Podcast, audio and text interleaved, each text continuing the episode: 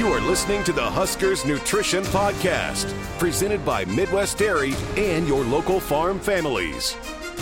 Here is your host, Jessica Coody.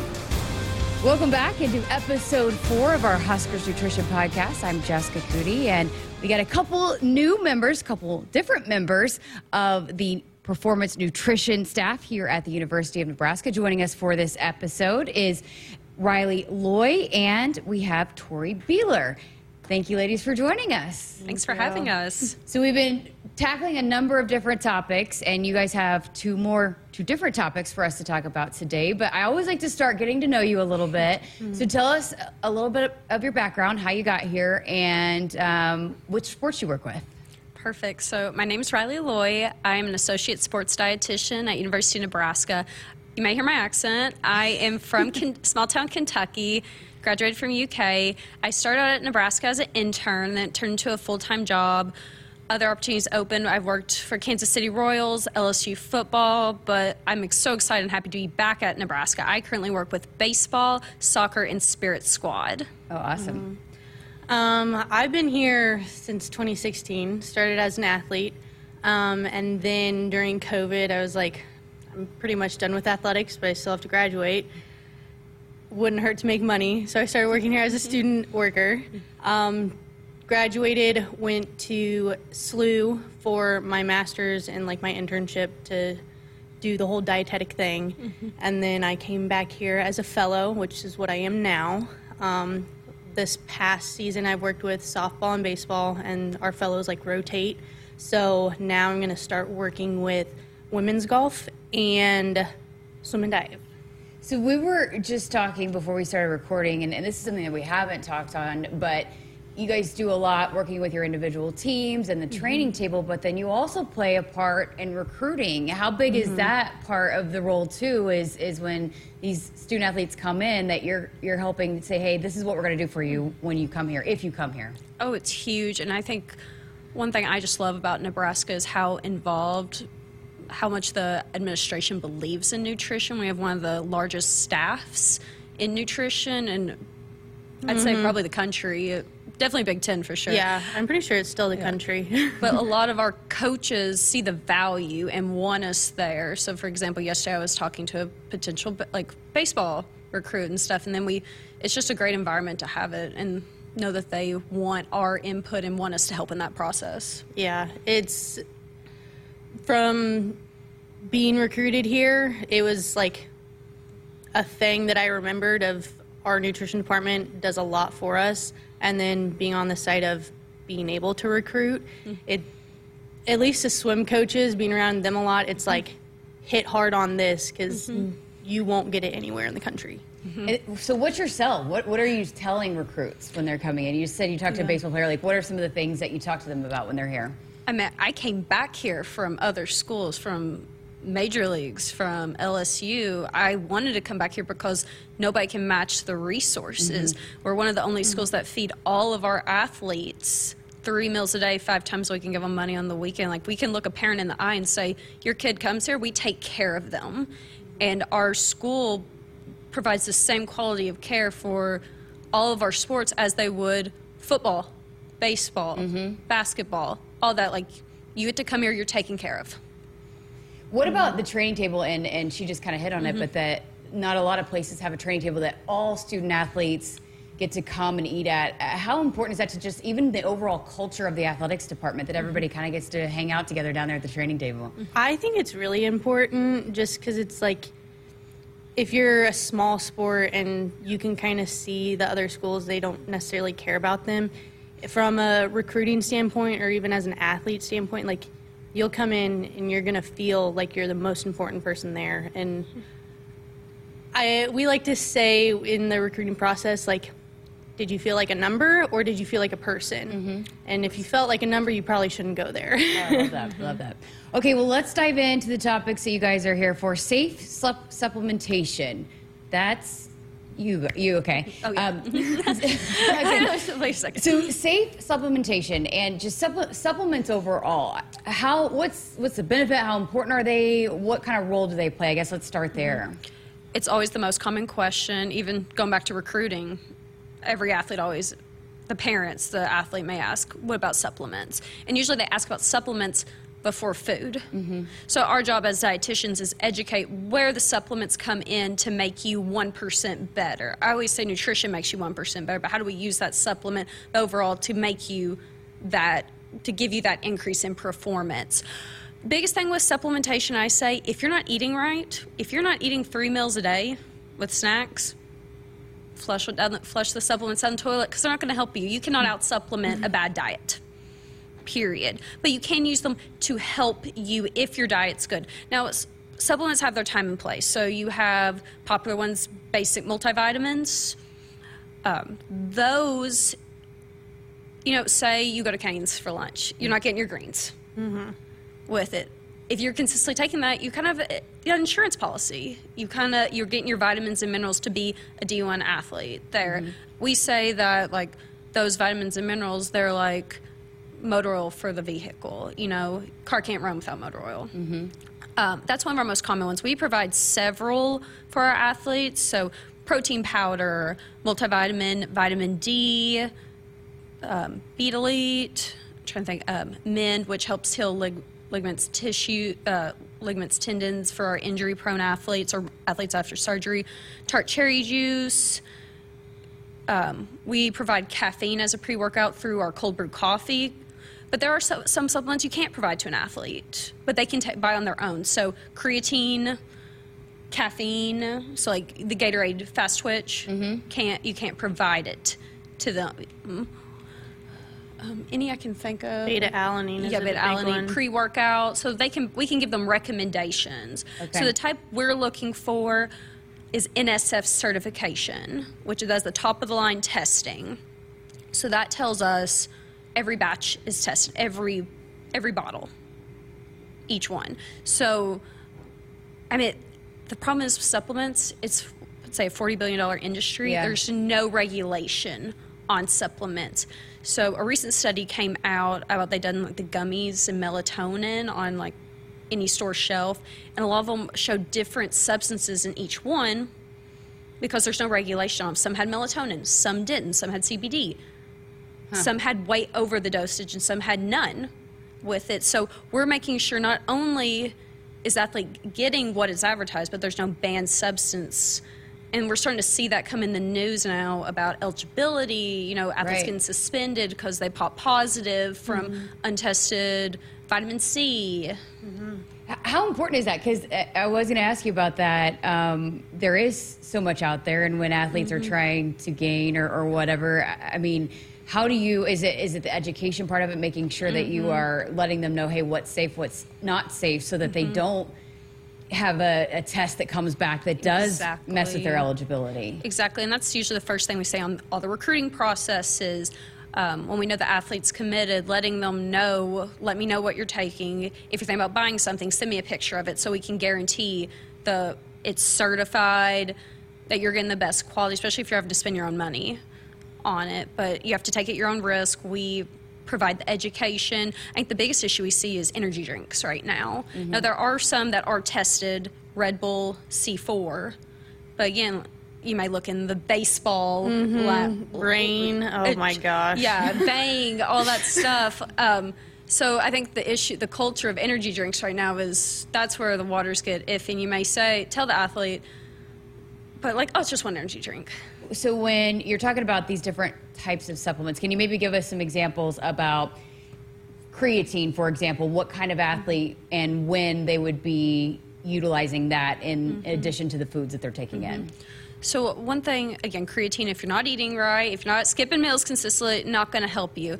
Um, creatine's one of the safest supplements, though, but unfortunately, we're not allowed to provide it because it is a. It's it's the most researched. It's the mm-hmm. like very known to help with athletics, mm-hmm. and we're not allowed to give it to people because it's viewed as too helpful. Mm-hmm. Okay.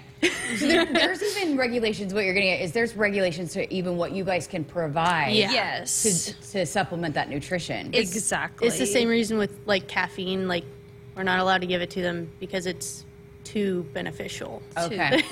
Okay. Well, how do you guys stay on top of all this? It's a lot, a lot of paperwork, a lot of new research. Yeah, we're again we're lucky to have a large department. I don't know how s- departments do it with only one or two dietitians. gosh. Um, but for example, you know, you see creatine. A lot of guys want to be on the gains. Um, I've been really encouraging a lot of our female athletes. Yeah, you get the gains. I think there's a fear of, well, I gain too much. Well, I look bulky. But the benefits of we're getting lean muscle, there's this common fear of like I'll get too big, but the only studies that support that is if you're over scooping, like oh one scoop's good, let me do four, and you'll mostly see that in men um, from a recent continuing education we just listened to. Um, but huge help. We're starting to see a lot of benefits with concussion protocol, so that's one thing we're encouraging now. So for example, soccer. Think of how much the ball hits the head mm-hmm. with it. So anything we could do to stay on top in preventative care. But basically, what you guys are encouraging that it all starts with the nutrition and the food, mm-hmm. right? That's that's the big thing there. Yes. Food first. Food, Food first. Supplements have their time and place, but a grilled chicken breast isn't as shiny as a mass gainer protein powder. Late night studying, intense practice, cramming for that big test? Take a moment to reset yourself with dairy. Dairy foods like milk and yogurt allow you to stay in the game with immunity boosting nutrients like vitamin A, vitamin D, zinc, and protein to keep you fueled without the crash. Trusted by athletes and supported by science. A message from Midwest Dairy and your local farm families. Let's talk about nutrition goal setting. And so mm-hmm. tell us about SMART, right? The, Yes. Is the acronym SMART. SMART goals. So specific, measurable, attainable, realistic, and time.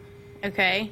So we just did a lot of DEXAs and we when we have them for 7 minutes, we try to make goals with them. I worked with baseball, so I said, "Okay, do you remember what your goal was from the last time we met?" I don't know. Get big. Is that p- specific? No. but we can use that as a way of like, okay, you want to get big, you want to gain muscle. Okay, how is that going to look from a nutrition perspective? Because I'm not going to work with you in the weight room. I'm not your coach. I just care about how can we complete that goal through nutrition. So we talk, talk, talk. Obviously, mm, he skips lunch. We'll say, well, he skips lunch. Okay, specific would be I'm going to make lunch every single day. Okay, would that be um, measurable? Yes, because we have our little scanning system so we can see if he's coming in every day. Yes, it's measurable. Um, attainable? Maybe, because he's going from zero to 100 really quick. So, thinking, let's start at three days a week, go to lunch. Um, realistic?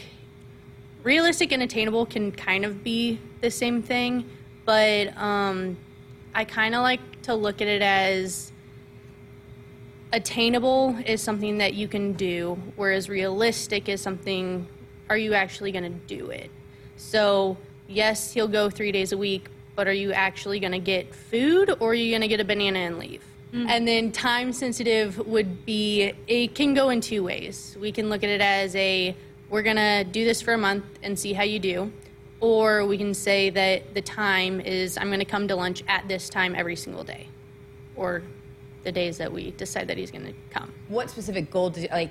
Maybe if you can give us an example um, of, okay, uh, say a baseball player needs to come Yeah. in and lose some weight. Like how? What kind of? What does that goal look like? Like, a, is it a pounds thing? Is it a?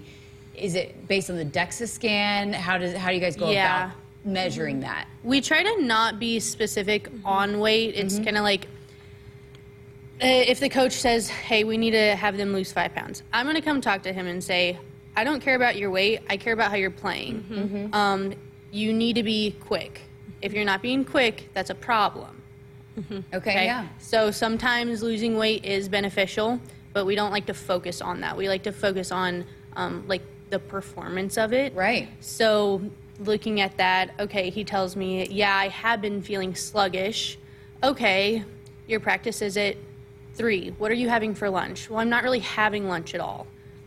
Okay, well, there you go. You don't. You're not eating your energy. so let's focus on making lunch and getting carbs in you. I know that Lisa has always said she wants to get rid of the scale altogether. So I Oh, guess yeah. that's kind of where the the education for us as viewers and fans come in is is that it isn't just about hey let's lose 15 20 pounds. It's more mm-hmm. about how you're performing mm-hmm. and, and what helps you perform at your best. And that could get a little tricky, especially with female athletes. So we're always asking. So, for example, our DEX, our body composition testing, we ask our female athletes how. So, for example, soccer when, we did theirs in May, each girl I asked, "How did you perform?" I did. Riley, I had the best spring. Okay, forget this machine. Who cares? You were pl- this machine doesn't define you. We don't put a jersey on and tell it to go play. Mm-hmm. You know, it's one part, and sometimes it doesn't get the whole picture. Right. Um, we're very protective of the data in it to make sure it's not ever used against a player or an athlete. But we Trevor try to focus specifically on pounds. No, it could be a different case for a wrestler, Right. where you may have a weight specific, like you got to make weight, Right. But how are we doing this in a healthy way where we're still keeping lean tissue, lean muscle, um, and losing it the right way? Yeah, for sure. And then um, I guess maybe dive into short term, long term goals. So if you you're talking about goals and these smart mm-hmm. goals, what's what are what's the difference? I guess between a short term goal and a long term goal. Mm-hmm. Mm, per the internet, a short term goal is something that can happen in like a year to three years, and then a long term goal is like five to 10. Mm-hmm. Obviously, we're seeing the max of five years. With COVID, maybe six. So I like to look at a long term goal as like as far out as I'm a freshman, what do I want to com- like accomplish by my senior year? Mm-hmm. And then the short term goals are more of every three to six months. Like mm-hmm. if my long term goal is at the end of the season, I want to have this time in my event, then I'm going to say, okay, a short term goal would be let's look at mid season, make a mid season goal. I think uh, also fans might be interested in hearing how you guys, because you work very closely with the strength and conditioning staff, mm-hmm. what mm-hmm. that looks like in terms of when you are talking about these goals and, and how you have that communication with your mm-hmm. strength and conditioning coaches. So I meet with my athletes at the beginning of the semester and at the end, and we kind of put our goals. So we have our summer goals right now. I let the coaches, strength coach, athletic trainer, all know what those goals are. Nothing specific, not like say I let them know they're working on height. So and so's working on hydration. I don't let them know that the goal is two Stanley Cups a day mm-hmm. with it. So just keep it broad. So we're all aware. Hey, I've met with them. I think having that communication, letting them know we've mm-hmm. met, we've talked these goals, we've met, made the measurable goals with them, but we give the we've worked with them. We're letting them know they don't need to know the nitty gritty of it. Mm-hmm. Yeah. And even if I've had it where they have a like a sports goal mm-hmm. and it's like, okay, how can nutrition like help with this? Like mm-hmm. they're doing more in the weight room. Okay, well, are they eating more too with it to like help them be better in the weight room? Yeah, for sure. And then um, just the the ability for you guys. You, you both have talked about the staff here and the resources, mm-hmm. but how beneficial is it to be able to be embedded with a team like baseball and, and to have your sport specifics that, that you guys mm-hmm. work with? And there's a team of people that get to really mm-hmm. hone in on the individual sports and give a lot of attention to those individual sports. It makes all the difference in getting that one percent better. Um, even with our size of our staff, we can't be at everything, so we rely on mm-hmm. the strength coaches, the athletic trainers all the time. Like, what team talks do you recommend? What did you notice? Oh, I noticed that they weren't getting enough protein the other day. Can we talk about this? Um, it just lets us have that relationship to be more present versus running around with our heads cut off. Mm-hmm. It also helps when you have like a singular message that mm-hmm. everybody's communicating. So it's like we are all a team rather than oh the coach has said this, but nutrition is saying the opposite, and strength is saying one thing. It's like as an athlete, you're probably like, well, I, now I don't know what to do. Mm-hmm. But with one message, it's like okay, I know the goal of our team. Mm-hmm. Last thing I got for, for both of you with Lisa Kopecki serving as the director of performance mm-hmm. nutrition and just having a woman in a leadership role, how what does that mean to you guys as, as young women in this field to have someone and that you know a lot of times in sports it's still kind of mm-hmm. growing across all sports about mm-hmm. having women in leadership roles to, to have her as, as the director of the program here in Nebraska. Oh, I it's so inspiring. I can't. I honestly, it's so amazing to me. I can't put it into words. You know, for us as young women in the athletics role to see such a strong mentor, her and Marquita especially as well, Mm-hmm. to see how we handle issues, how we work because it's hard. You're Sum's the only girl. Mm-hmm. I think when COVID happened, it was me and one other girl in the football bubble here. So Sum's you're in the boys club, and it's just refreshing to hear how, how they handle what we need to do and have a leader as strong as them. And in, I think it really shows like it's okay to be a female mm-hmm. in a male area and like be powerful. Mm-hmm. Because mm-hmm. it it's one thing to just be a female in a male dominated area, but it's another thing to like be a voice and like not just be oh it's, it's the girl. We don't need to listen to her. Lisa says you're gonna listen. She's a boss. Yes, especially without feeling like imposter syndrome or any mm-hmm. of that. It's like, no, I have an opinion. I'm going to express it. I'm not going to feel guilty about it. Mm-hmm. Yeah. No, she's awesome. All right. Well, Tori and Riley, appreciate your time. Great stuff. Thank you. Again, this has been the Huskers Performance Podcast brought to you by Midwest Dairy and your local farm families. Make sure you subscribe and like wherever you listen to never miss an episode right here on the Huskers Radio Network podcast. Thanks for listening.